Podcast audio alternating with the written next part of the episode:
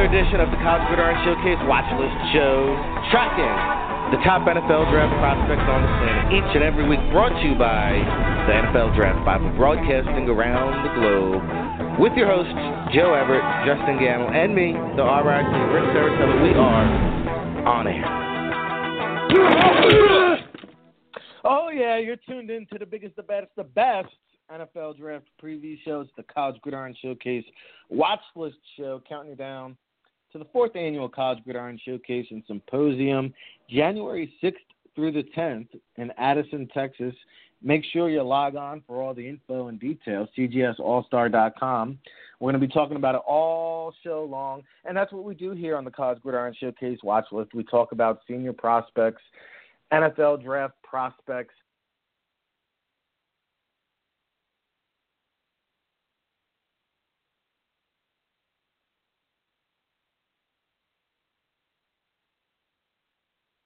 CS uh, Watch List Awards, FBS Watch List Awards, Under the Radar Players, marquee matchups, all that good stuff, and a whole lot, lot more. But I am your host, Ric Serritella. Whew, breaking it down, telling you like it is for the NFL Draft. That's what we've been doing since 2002 over at the NFLDraftBible.com, and we'll have some announcements there as well. But today is about the College Showcase. And to talk about it, we have one of the co founders from the College Showcase and Symposium. He is Craig Redd. We welcome him in on the Defiance Fuel.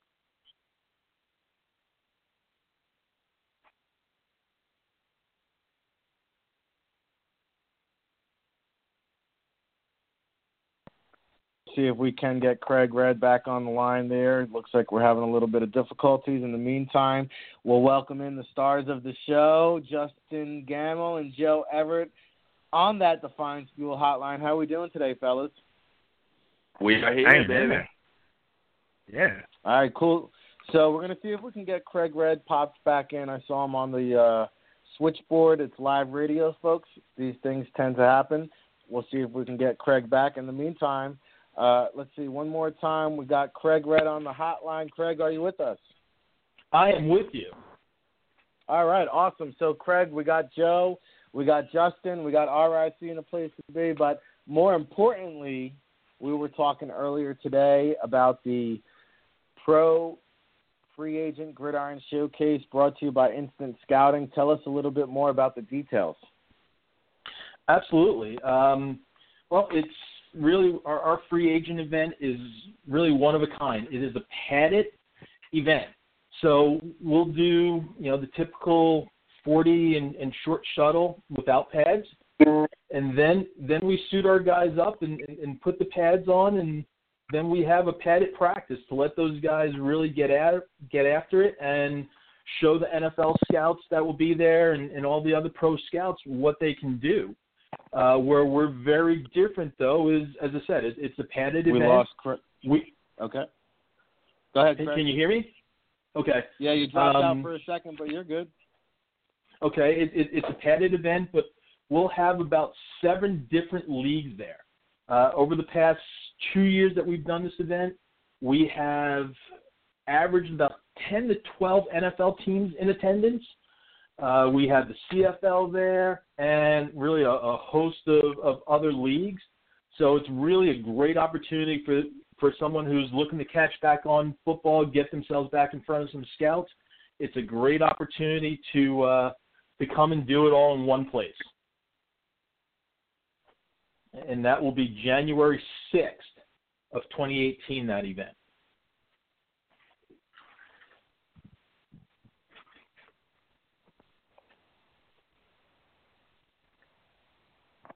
Did, did I lose you guys again? I'm, I'm still here. Good. We may have dropped Rick there.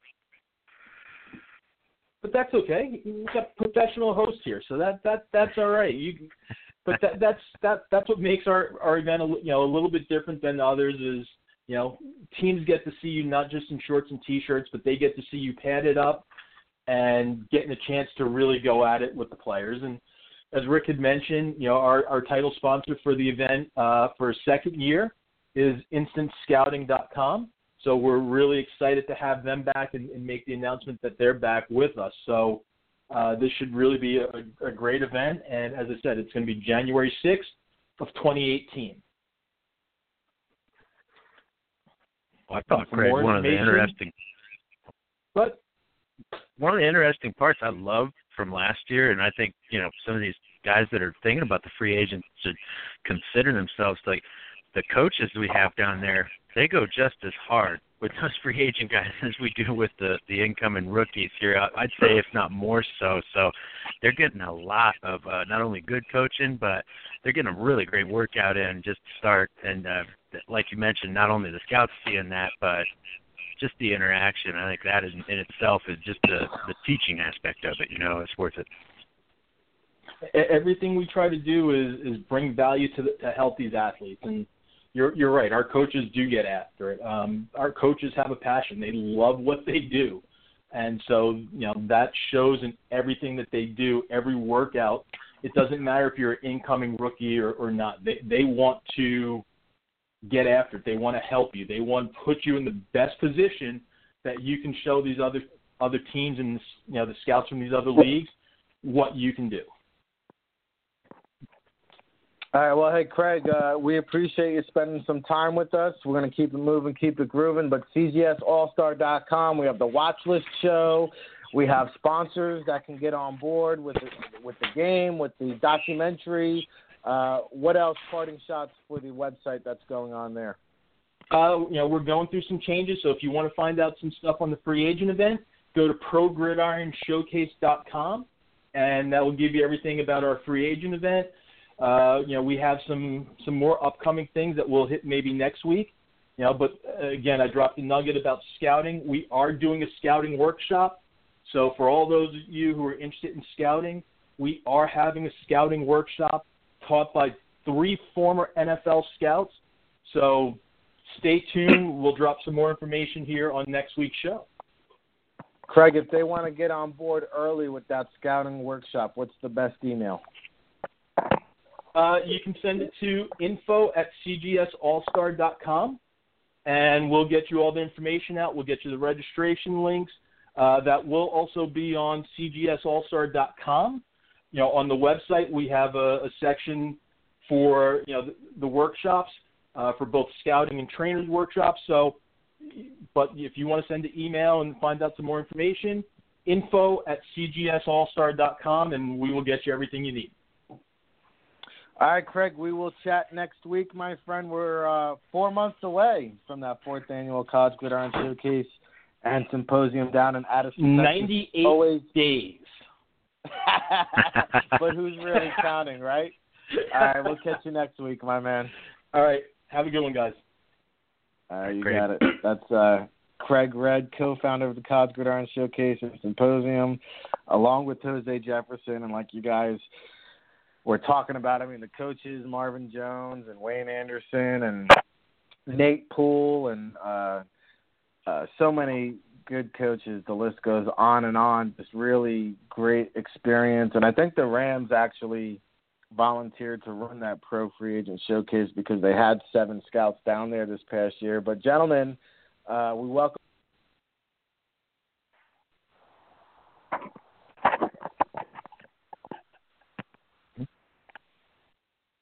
We lose Rick again there? Or?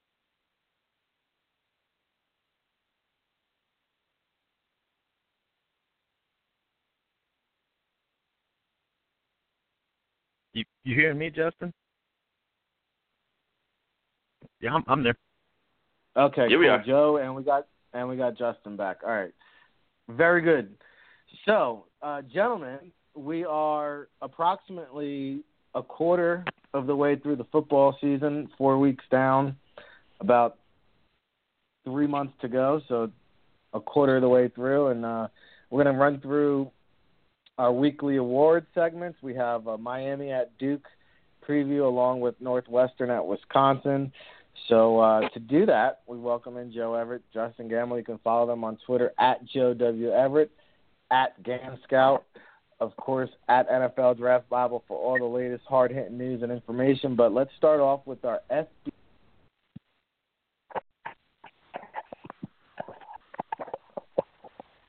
Hello, hello.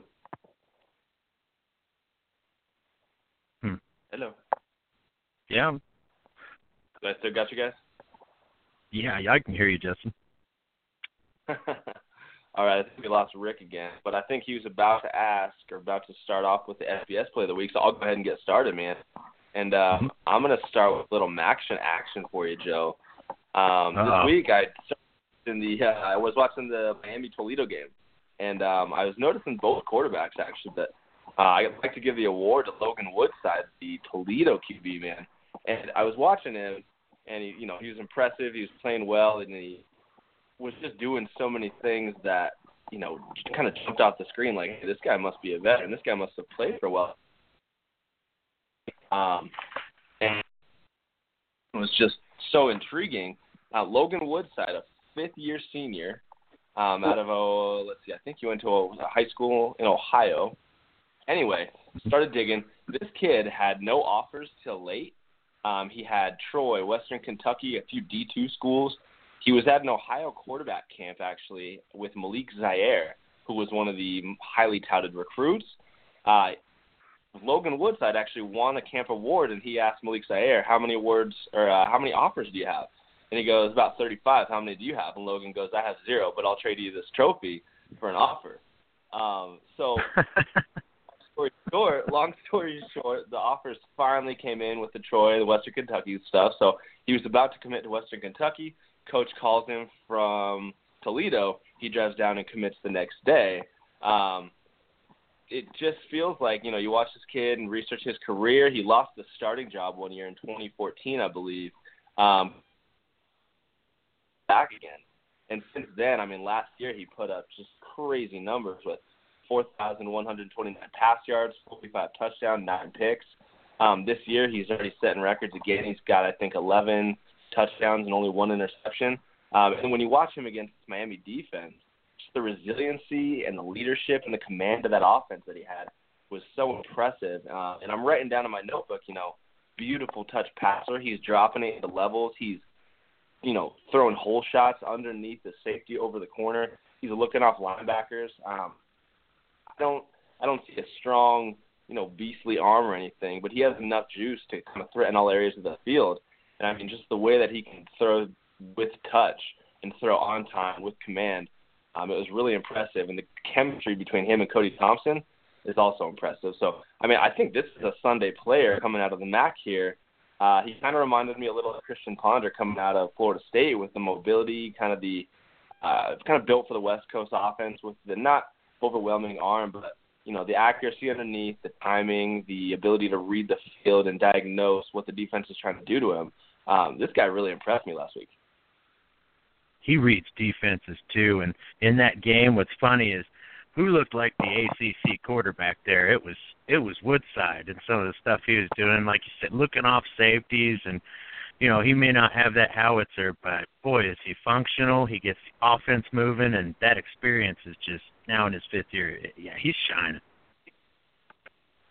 Yeah, man. He, I was super impressed with both quarterbacks, but um, I didn't expect to come away thinking, hey, this kid from the MAC that plays for Toledo definitely has a Sunday skill set. But I, I, I really think that we have to toss his name into the quarterback pool when we talk about the class this year. So. Mm-hmm. Hey guys, I'm back Absolutely. with you. Logan Woodside love, I see. And, you know, any concerns, gentlemen, about the size and what he might measure in at because that's always a concern as well. Yeah, uh, that'll affect his stock. He's oh, listed at six two. I, I can't tell what I would say he actually stands, but I mean, he stands tall in the pocket, so um, it didn't seem to be an issue at the time. Moving forward, I guess it's something to definitely monitor, though. All right, that's our FBS Player of the Week, and uh, we're back at it again. Ric Serritella with Justen Gammel, Joe Everett here with the College Gridiron Showcase and Symposium Watch List Show. We're resetting. We're getting started for this college football week number five action, and we have uh, an under the radar prospect coming your way. That's what we do here. We never leave a stone unturned. He is Joe Everett, and he has our under the radar prospect of the week. Give us a player, Joe, that you just did not know. Well, I, I knew about him, but I didn't know he was in this senior class. Uh, the tight end at Central Florida, Jordan Akins. I, this kid's been on the map. I mean, he's a big, fast. Uh, he's more of a converted kind of receiver as opposed to traditional tight end. I think he's going to do a lot of H back the next level, but rare athleticism for his size. And he's actually, I think, 25 years old, maybe 26. He's that kid that uh, right out of high school, I think he got drafted in the third or fourth round by the Texas Rangers. So he he tried to play his baseball, didn't pan out, jumped back to football around 22, 23, but. uh I, I, I did the homework like on the school site. He is listed as a senior. Um, he didn't get a medical hardship for the only two game season he played in 2014 or 15 whatever it was. So I just have to be honest. I thought he was a junior. Did the digging. He's in this class, and I I love him. He's a mature kid. He's got that professional background. He also brings a great hand-eye coordination to table. Uh, this guy will play special teams. He even returns kicks. Um, already two touchdowns on the season. So I I just I kind of had to just recheck things, reassess, and yeah, I I think he's one of the better tight ends in this class. I'm convinced. No one believes he's a senior either. So I, but anyway, bottom line, regardless what his eligibility is, he's going to be a 26 year old rookie. So I would not expect him to, you know, stay at school if that's even a possibility with eligibility. But uh yeah, Akins is just. uh a guy I think a lot of offensive coordinators would uh, devise ways to get the hands in uh, the ball in his hands. I don't, I don't think he's as highly athletic as like a Gerald Everett we had last year from South Alabama, but this kid's right up there. And uh, once again, I just love the background. Already being a part of a professional team, that's something that I, I would assume coaches kind of take a shine into. It's like, yeah, he'll show up in game time. He's going to be ready. He's going to be in the right frame of mind. And so far, so good this season. If Aiken stays healthy, I think I think he's one of the best tight ends in this class.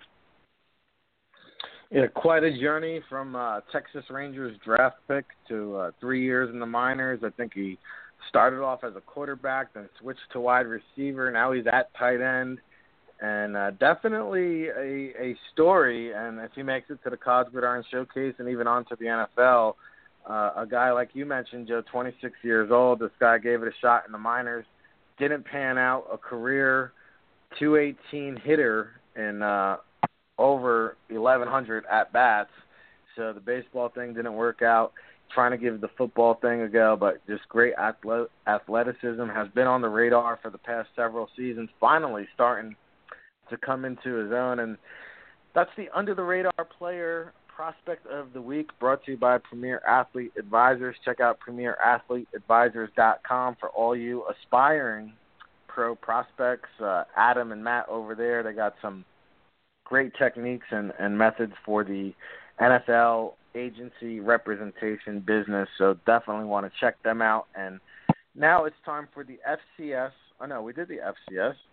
No, Rick, huh, six minutes you're on. Hey, it's time for the FCS prospect watch list. I'm going through our rundown. I'm up on deck, and uh, the FCS prospect report is brought to you by Ticketscore.com. Ticketscore.com right now has your chance to win Super Bowl tickets. Check them out over at Ticketscore.com. And Brian, raise your hands if you're sure. Shout out to the Swami, whether you love him or hate him. No more Chris Berman this season, but I figured I'd pick up the slack with that one. Uh, you know, Joe, as you know, you know, you picked up David Rivers from that FCS championship beatdown last year, and that was at the hands of Bryan Schor, the John uh, James Madison University quarterback. You know, again, a guy that's six foot one and a half, two hundred and fifteen pounds, kind of in that Logan Woodside uh, size category, where you know you, you really want to see what he measures out officially because that could sway uh, the pendulum for his draft stock. But this guy's extremely accurate. He led the nation in completion percentage last year.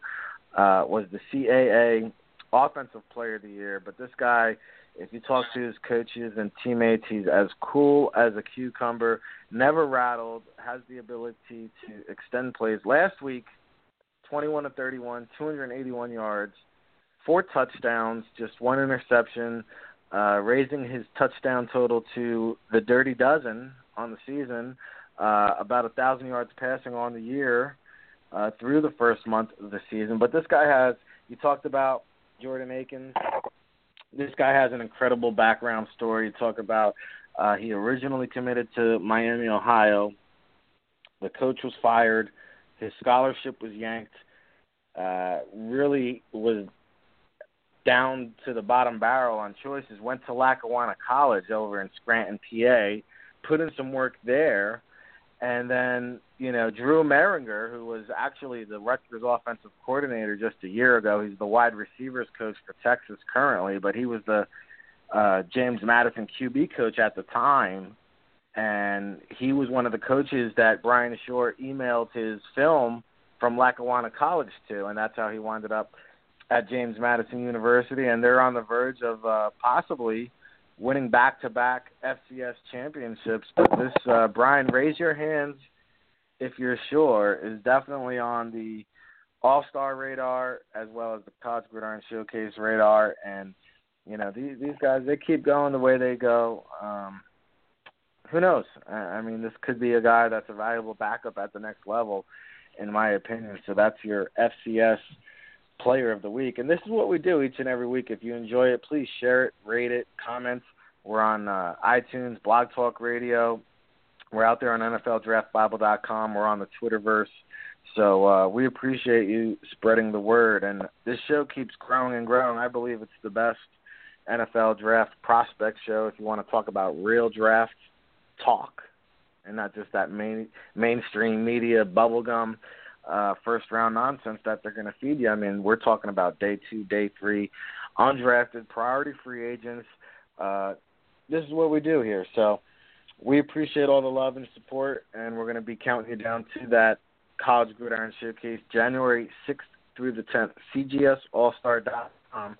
And it's just about that time uh, where we preview the marquee matchups of the week. We've been previewing uh, some of the top games each and every week, telling you who the top prospects are to watch in each matchup. And uh, some of them may be seniors, some of them may be underclassmen. These underclassmen are just too good to ignore. And why don't we start off with Hello. Did we lose Rick again? Just cut off. What do you do? You want to kick us off, Justin, or? Let's do this, man. Miami at Duke, right? Yeah, yeah. All, all right, here I'll get started with Miami then. Um, let's see. First, let me talk about the Miami quarterback Malik Rosier. I had no expectations. I didn't know who this guy was coming into the year. Um, two nights ago, I watched both games from him this year, and I am completely blown away. Um, not only does he look better than Brad Kaaya was, but he looks like he has, you know, a starting NFL skill set. Um, I know it's only been two games. It's early. He's still improving. There's things that he does, you know, that he needs to improve on big time. But there's also so many things that this kid does that, I mean, you just really can't teach. Um, watching him versus Toledo, some of the throws that not only he's making, but just simply that he's being asked to make, kind of show the comfortability that the coaches have with him, um, and the confidence they have with him. I'm asking him to throw the deep outs. I mean, the corner route, some of the concepts they're throwing at him. Um, he was tossing back shoulder balls to his guys, and he did it all without Ahmmon Richards, um, probably one of the best receivers in the country. Period. Um, I have written in my notes consistently putting the ball on the correct shoulder underneath, the correct shoulder in the intermediate range. I mean, he's given his guys opportunities to run up to the catch. He's thrown into zones away from defenders several different times. I'm watching him look off linebackers underneath and then fire to the guy that the linebacker didn't go with. Um, he's got a smooth setup, really smooth setup. He's got a natural delivery, natural release. He's got the arm talent to fire the ball into any window.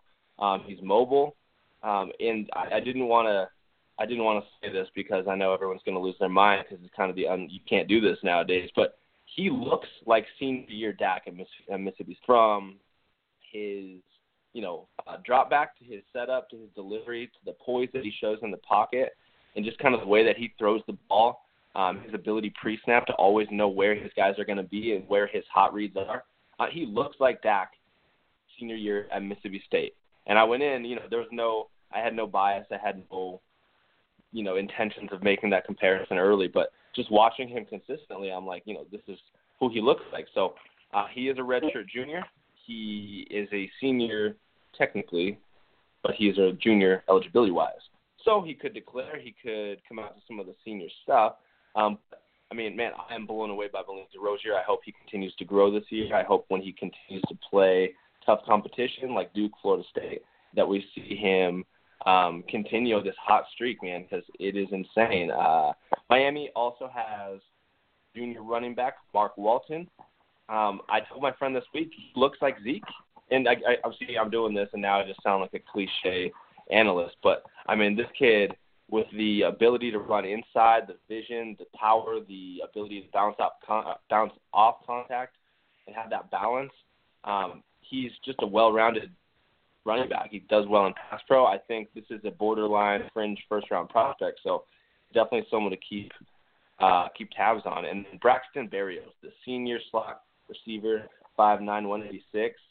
Um, if you like Switzer last year from North Carolina, this kid is like Switzer on steroids. It's like Switzer supercharged. Um, he's not only quick and has great hands, but I think he's got some home run speed. I think he might run the four fours, and you can see that burst that he's pulling away from some of these super athletes downfield.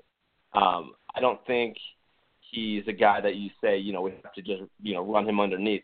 He can stretch the seam, and I think if you get him on, you know, some switch releases, get him on some routes, if you give him a free release, he's going to light people up downfield. So um, Berrios is a guy that again I didn't have a lot of expectations with, but I watched him last year and through games this year. Um, this kid's got the goods, and I'm excited to finish uh, watching him. And Ahmmon Richards, the sophomore, he's just probably arguably the best receiver in the country. Um, there's not much he can't do. He's lightning in a bottle. He's six one, one ninety. Does everything you could ask of a receiver. So um, pumped to see him. And then I'll finish off with the defense real quick. Chad Thomas, Trent Harris, both seniors. Um, defensive ends, Chad Thomas is the big guy at 6'6", 275. Trent Harris, 6'2", 248. But Trent Harris has uh, has some get off on him, man. If you give him, you know, if you underset him slightly, he's flying around you. And then we got Kendrick Norton on the defensive tackle, uh, or on the D line at defensive tackle, powerful space eater, just jacking dudes up. Cornerback senior Dee Delaney, 6'1", 193. Um, long dude, lanky frame, kind of looks like the prototype press corner. I'm not sure he's press is where he's best at. He might be a good, you know, cover three off guy, but um, another quality player to watch. And then the safety Jaquan Johnson uh, brings the boom sometimes. He's rangy back there. Haven't got a lot to look at him yet, as I've only played two games against kind of subpar talent. But again, as the ACC schedule kicks in, I'm excited to see some of these guys either step up to the competition or kind of fall by the wayside. So uh, Miami's got a good crew. I think they can actually go pretty far with the consistency of Rosier at quarterback. So, uh, what say you, Joe? Give me the Duke rundown. It's going to be a tough one, especially as you mentioned, Mon Richards. Uh, I think he's listed as probable for this game. So if he plays, I don't know yeah, if there's some corners. I mean, that's going to be a tough ask for these corners. Yeah. But uh, I mean, I'm looking at a high-scoring game with the experience these teams have on offense, and uh, I just started off with the senior Shaun Wilson. I, I could have used him as the under the radar player, uh, just a real compact kind of runner. He's a great pass catcher and a dangerous kick returner. I think you could ask Indiana from the Pinstripe Bowl about how well he he takes kicks back. Um, and it's it's not that he's a lightning speed guy. I think he's more deceptive. Like people just don't believe it, but before you know it, he's got a string of defenders in his wake. So uh, I look at Shaun Wilson. I just see a, a guy that does a lot well. Maybe he's the the jack of all trades, master in none. But I'd assume teams would look at him and and be excited about how many different things uh, that he can do. So I, I think he's definitely going to uh, make a roster. I don't know what, what what the draft stock is, but I just don't see a lot of weakness to his game. So that they'll use him uh, running, catching special teams. I like their two tackles. They've got a big big old senior at right tackle. I think he's a Ohio State grad transfer. I may have the transfer school wrong, but Evan Lisle,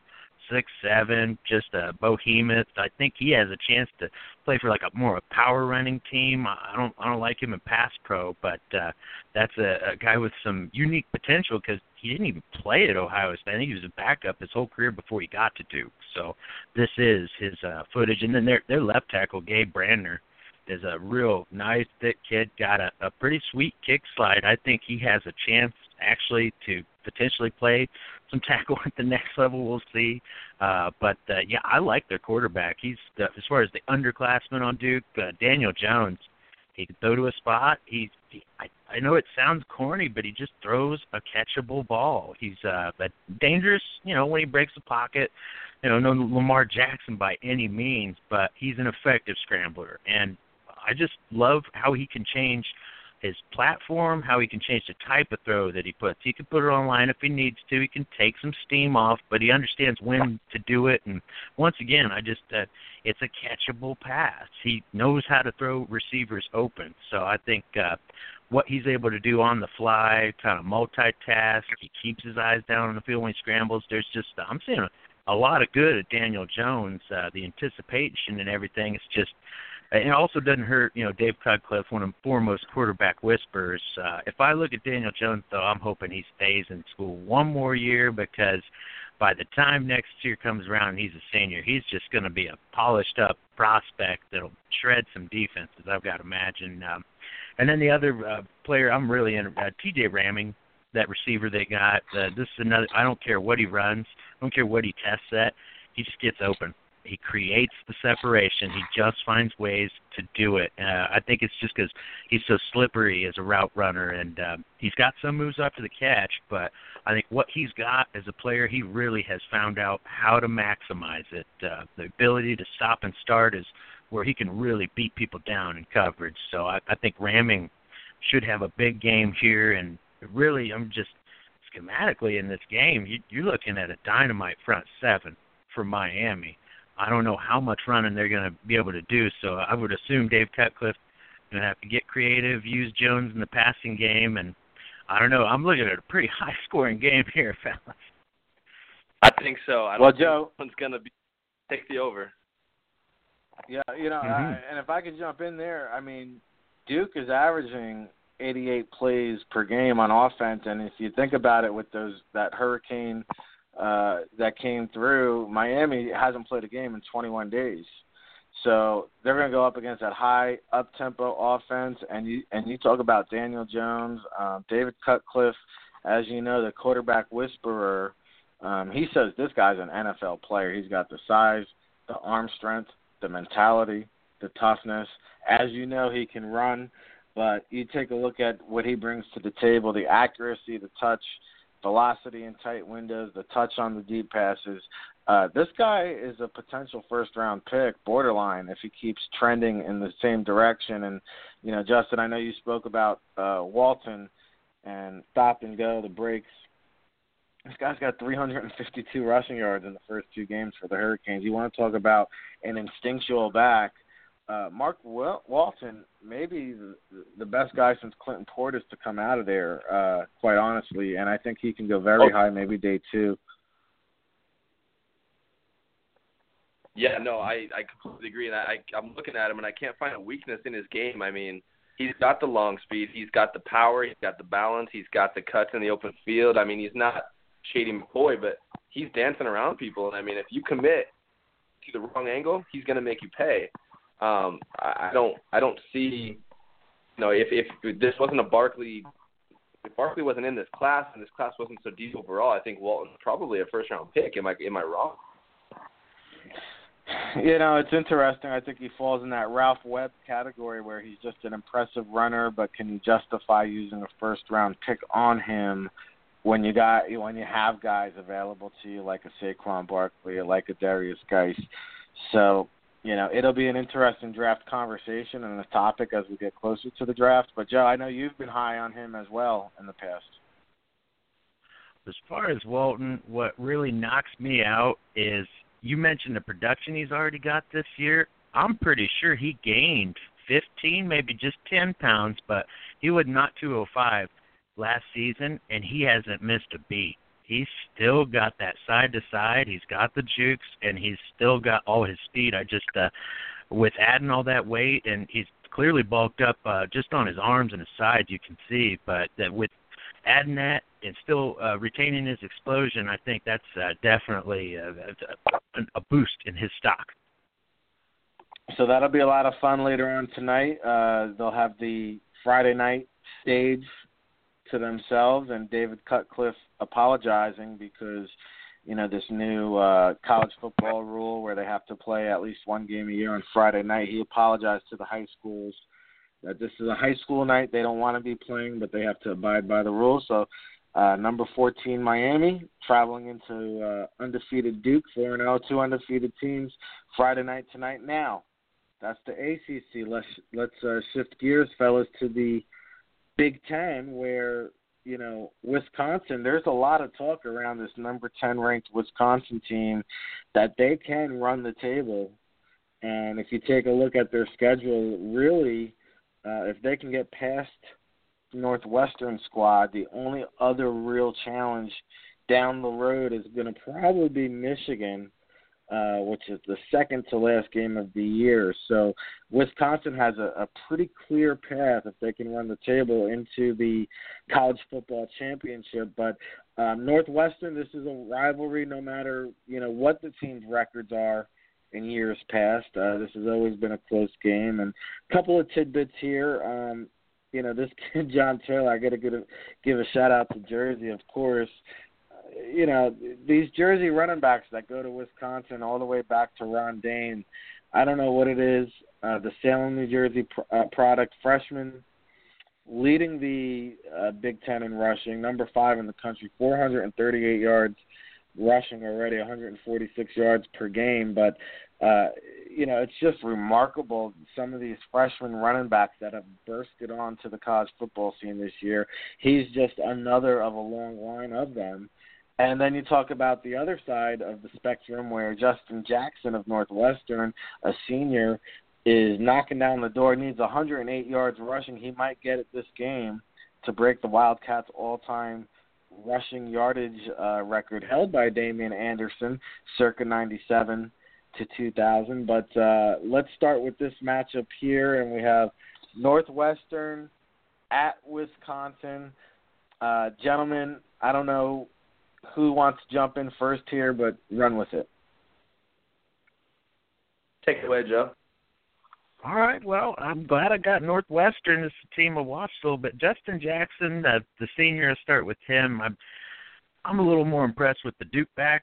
That's just watching him kind of back to back uh, before the show. Uh, he's also a guy that knows how to get behind his pad, and one thing Jackson does is run off a of contact uh, real well. He sizes up those defenders and understands how to take that glance and blow, keep his balance, and just bounce it off of contact. Uh, and the balance, the quicks, uh, he's he's got all those. I just, you know, at the next level, I'm not sure that he's a pile mover by any means. He's not going to be your short down back, but this is another guy. He catches the ball well. He's instinctive. He'll find his way to the chains and uh, just to keep ahead of the chains, for uh, lack of a better term. And yeah, I think that'll be kind of a valuable member of a committee at the next level. Um, I like their little tight end. I don't know if he's an H back, the Garrett Dickerson. He's a pretty neat kid. I think that's he'll probably be an H back at the next level. It's a guy that you know he does a lot for this offense in the running game as well as the pass, and then uh, just sticking to seniors that we talked about on the safety show. Uh, Godwin Igwebuike, uh, that that's a real leader a big time motivator. I think he's a form tackler. He's got athleticism. He chases plays down from behind. I mean, there's a lot to love about his game. I think he's uh, he's he may be one of the best players on this whole roster. Just uh, so good out in coverage.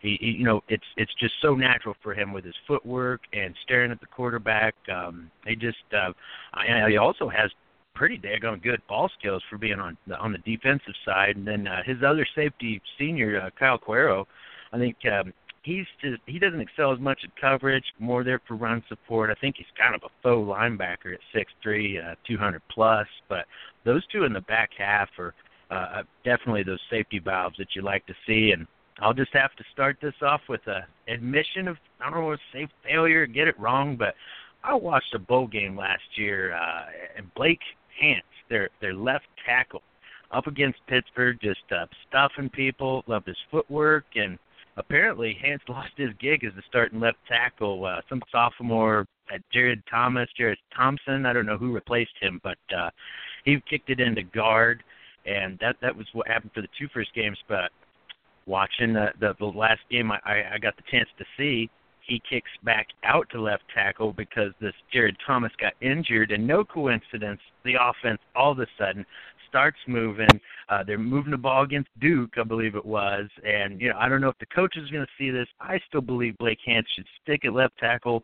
Bottom line, he's to me is a Sunday offensive lineman. Great, great body, great length, and really just a natural power that he has. Um, that I guess Northwestern's kind of going with the youth movement at tackle, but that's a guy who's played a ton of snaps. I think he started as a true freshman out to left tackle. So Hance is a guy I'll be watching pretty closely where he lines up specifically against this Badgers D and, and just how effectively he is because I just don't believe he's a guard. I think he needs to play tackle and you know, we'll we'll keep tabs on Blake Hance and then the the quarterback um I mean, he's very productive, throws to a spot, he does his job, and I don't question that he knows his playbook, but I don't know that he's highly athletic. I mean, he kind of looks clunky in the pocket, and the Northwestern offense, I I do not see a lot of pro throws to judge. Just a lot of safeties, wheel route, digs, little screens, and nothing too complex. I think they uh Thorson's a guy they just like to keep him in his comfort zone, and there's nothing wrong with that, you know.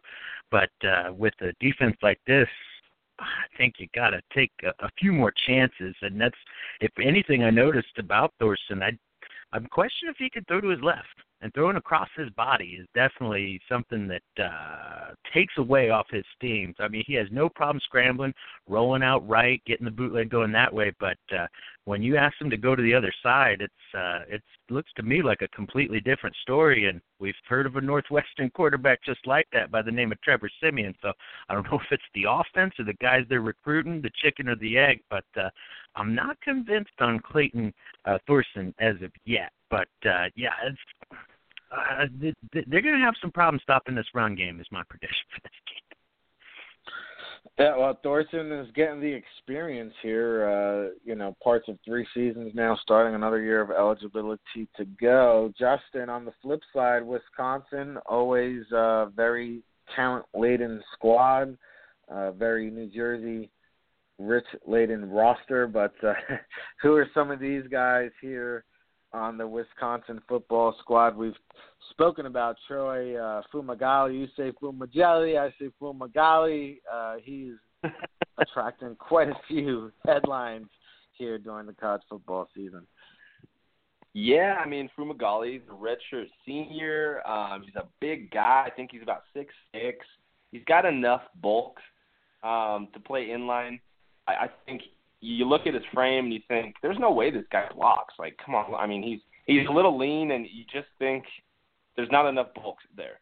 But the way that he battles and the way that he uses his leverage and his kind of hips to keep guys, you know, off him and turn him outside and make lanes for the running back, it's impressive because, like I said, he doesn't look like he should be able to do it. But I mean, he's battling his balls off in there. Um, so I think he's one of those dudes that just has the functional strength of a much bigger man. Um, and then when you ask him to run downfield, it's a little clunky. It's a little funky. It kind of looks like Gronk, where you're running and you're cringing because you're like, is he going to fall or is he going to? What's he doing?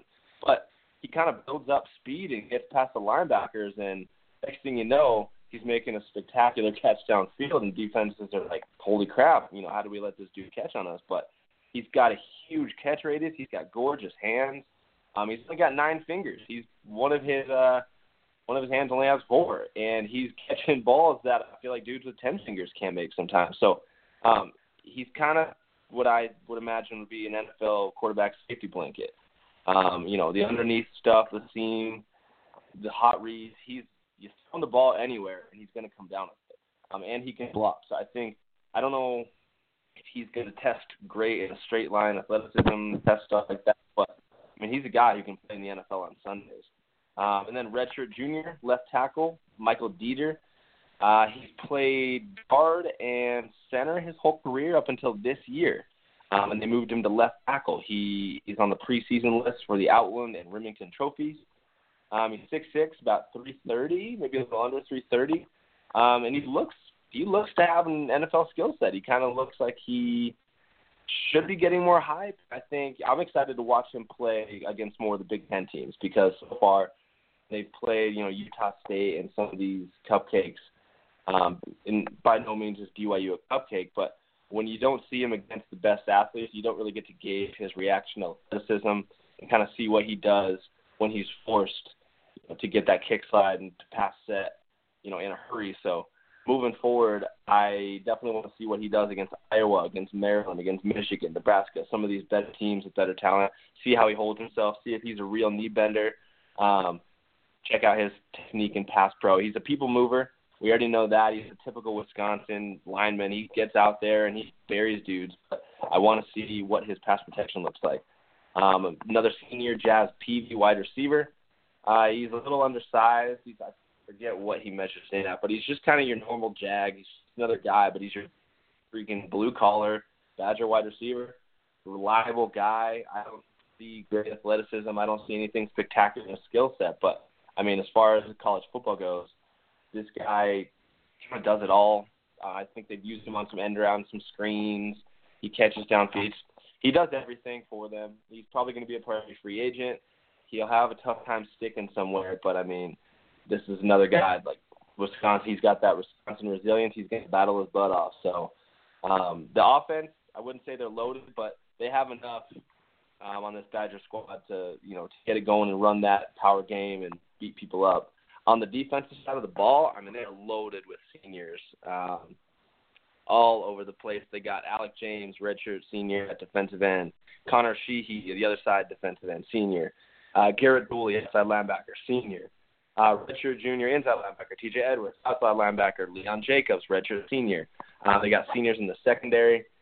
This whole defense has no excuse to underperform this year. I think they have the chemistry. They play like they trust each other, and that's the important thing on defense. Is when you don't trust the guy next to you, it's hard to do your assignment when you're trying to fill in for the other guy. But this unit finally looks like they've come together and they play, you know, balls to the wall. They play on fire, um, and they play discipline. They play sound. They're good tacklers. I like you guys were talking earlier.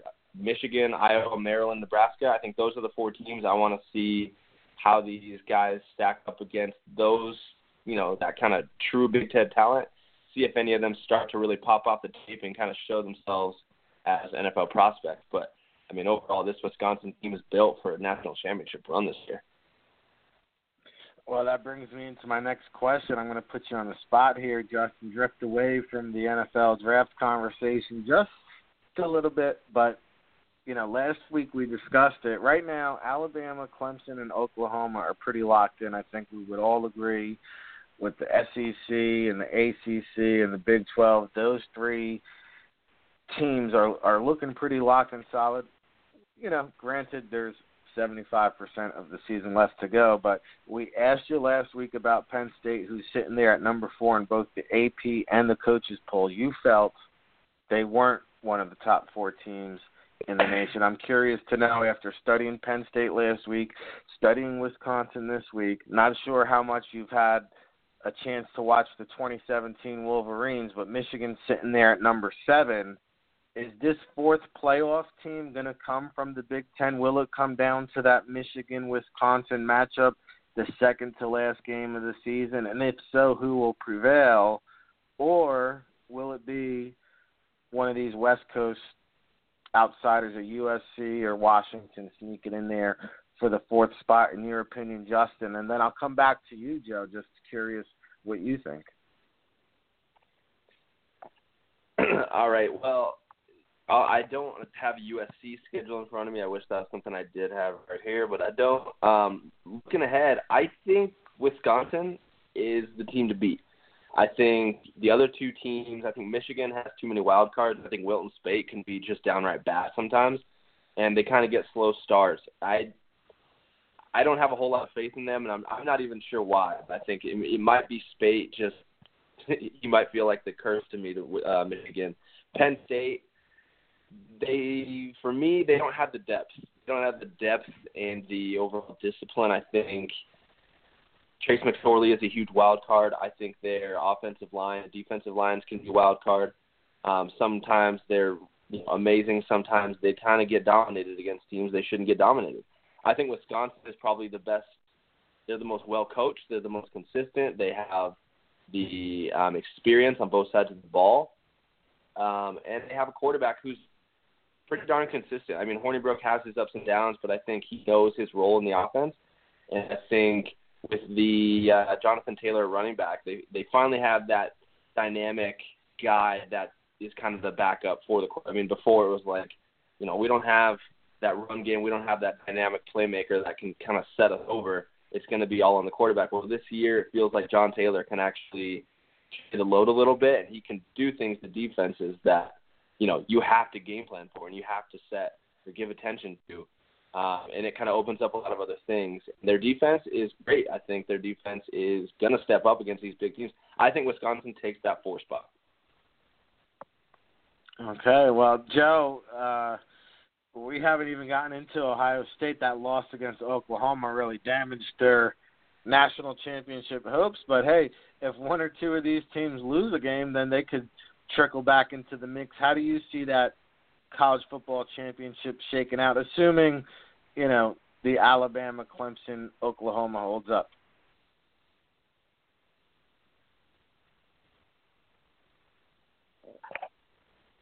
Did we lose Joe? Joe, are you with us? Sorry, sorry. I muted myself. Good, my bad.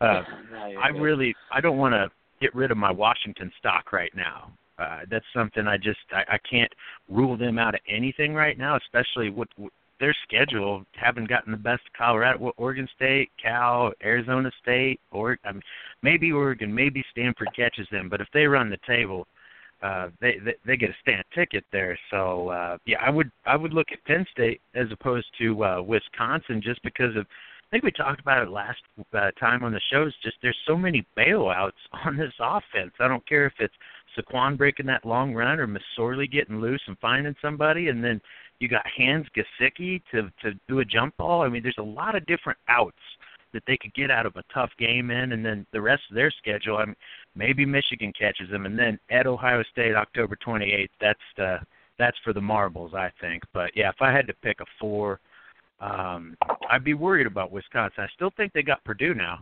It, Purdue and Jeff Brohm are no joke. I, I've been just clearly impressed with them, and when when Purdue goes to a bowl game this year, guys, that is going to be signed, sealed, delivered Coach of the Year, Jeff Brohm, uh, in my opinion. But uh, yeah, the Big Ten is just so tough to get out of. Is the, the the difficulty there? So I guess that's why I'd lean Huskies. They just return so much talent, and you know we could go ad nauseum on them, but w- with that returning quarterback and Myles Gaskin and all his spin moves. Uh, there, there's there's just a ton of talent, great experience, and one heck of a coach for Washington. Yeah, it's going to be an interesting uh, race. You mentioned Purdue. I was I was hoping to see a little bit more there last week against that game against uh, Michigan, but we will. Uh, continue to keep it moving and grooving. It's uh, Joe Everett, Justen Gammel, Ric Serritella here, winding down to the nitty gritty, and we're going to get some parting shots. But first, uh, some news and notes from some uh, College Gridiron Showcase watch list players on the watch list that suffered season-ending injuries. And our news and notes this week is brought to you by Halo Neuroscience. Check out haloneuro.com. They will be on hand at the College Gridiron Showcase and Symposium. Uh, so definitely, if you're a player and get invited to the showcase, uh, the Halo Neuroscience team will will be in contact with you. But some news and notes: all four of these players out for the year.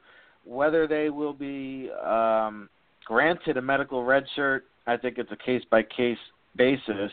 So either player could be eligible for the upcoming draft, or they could be granted a medical redshirt, but UNC wide receiver Austin Proehl, collarbone out for the season. Uh, obviously, the bloodlines there with Ricky, and uh, definitely a guy on the CGS watch list. So Villanova safety, another guy, Rob Rolle, ACL out for the year. Um, unfortunate, having a great season on the NFL radar now his uh, status is to be determined, as is linebacker Connor Strachan from Boston College. A knee injury is going to keep him out for the year. He's a guy that, you know, his height, a little bit in betweener type of prospect, but um, a guy we got a glimpse at on location, up close and personal.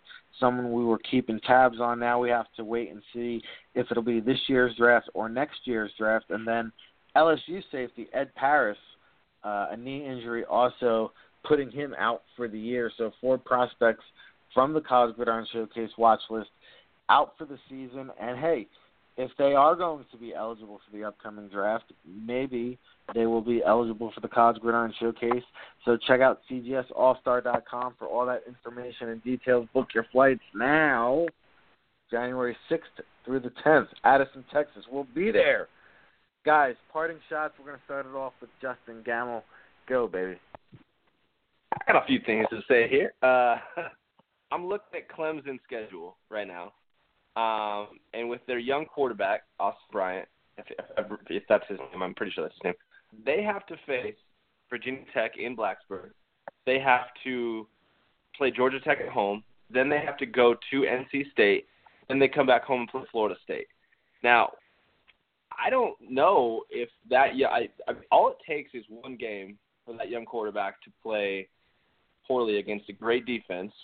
Um, and they lose a game, and their you know playoff hopes might be shattered. Uh, NC State plays them great every single year. NC State almost beats Clemson or gives them a run every single year. Um, Georgia Tech, the triple option, all that crap, that is so hard to stop.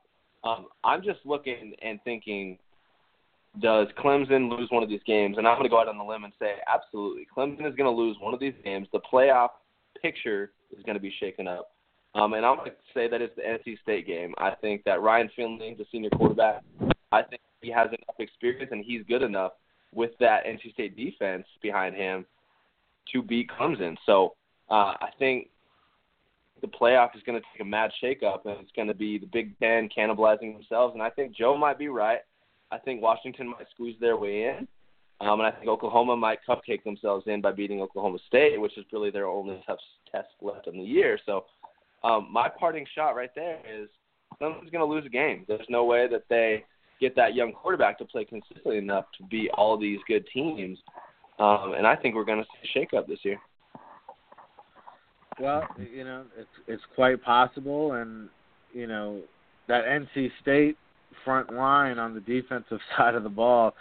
I mean, those those are some Sunday type of players, and um, if they do beat Clemson, uh, then NC State, I mean, if they can get past Notre Dame, Notre Dame and Clemson back to back really are the only two challenges. They're sitting at three and one right now. Makes you wonder how how high NC State could climb, um, and that'll be interesting because, like you said, Georgia Tech, NC State, Florida State, then a bye week against Citadel, and then South Carolina. Those are four out of five tough matchups. Uh, quickly, Joe, your thoughts on on Justen's parting shot, and then a parting shot of your own.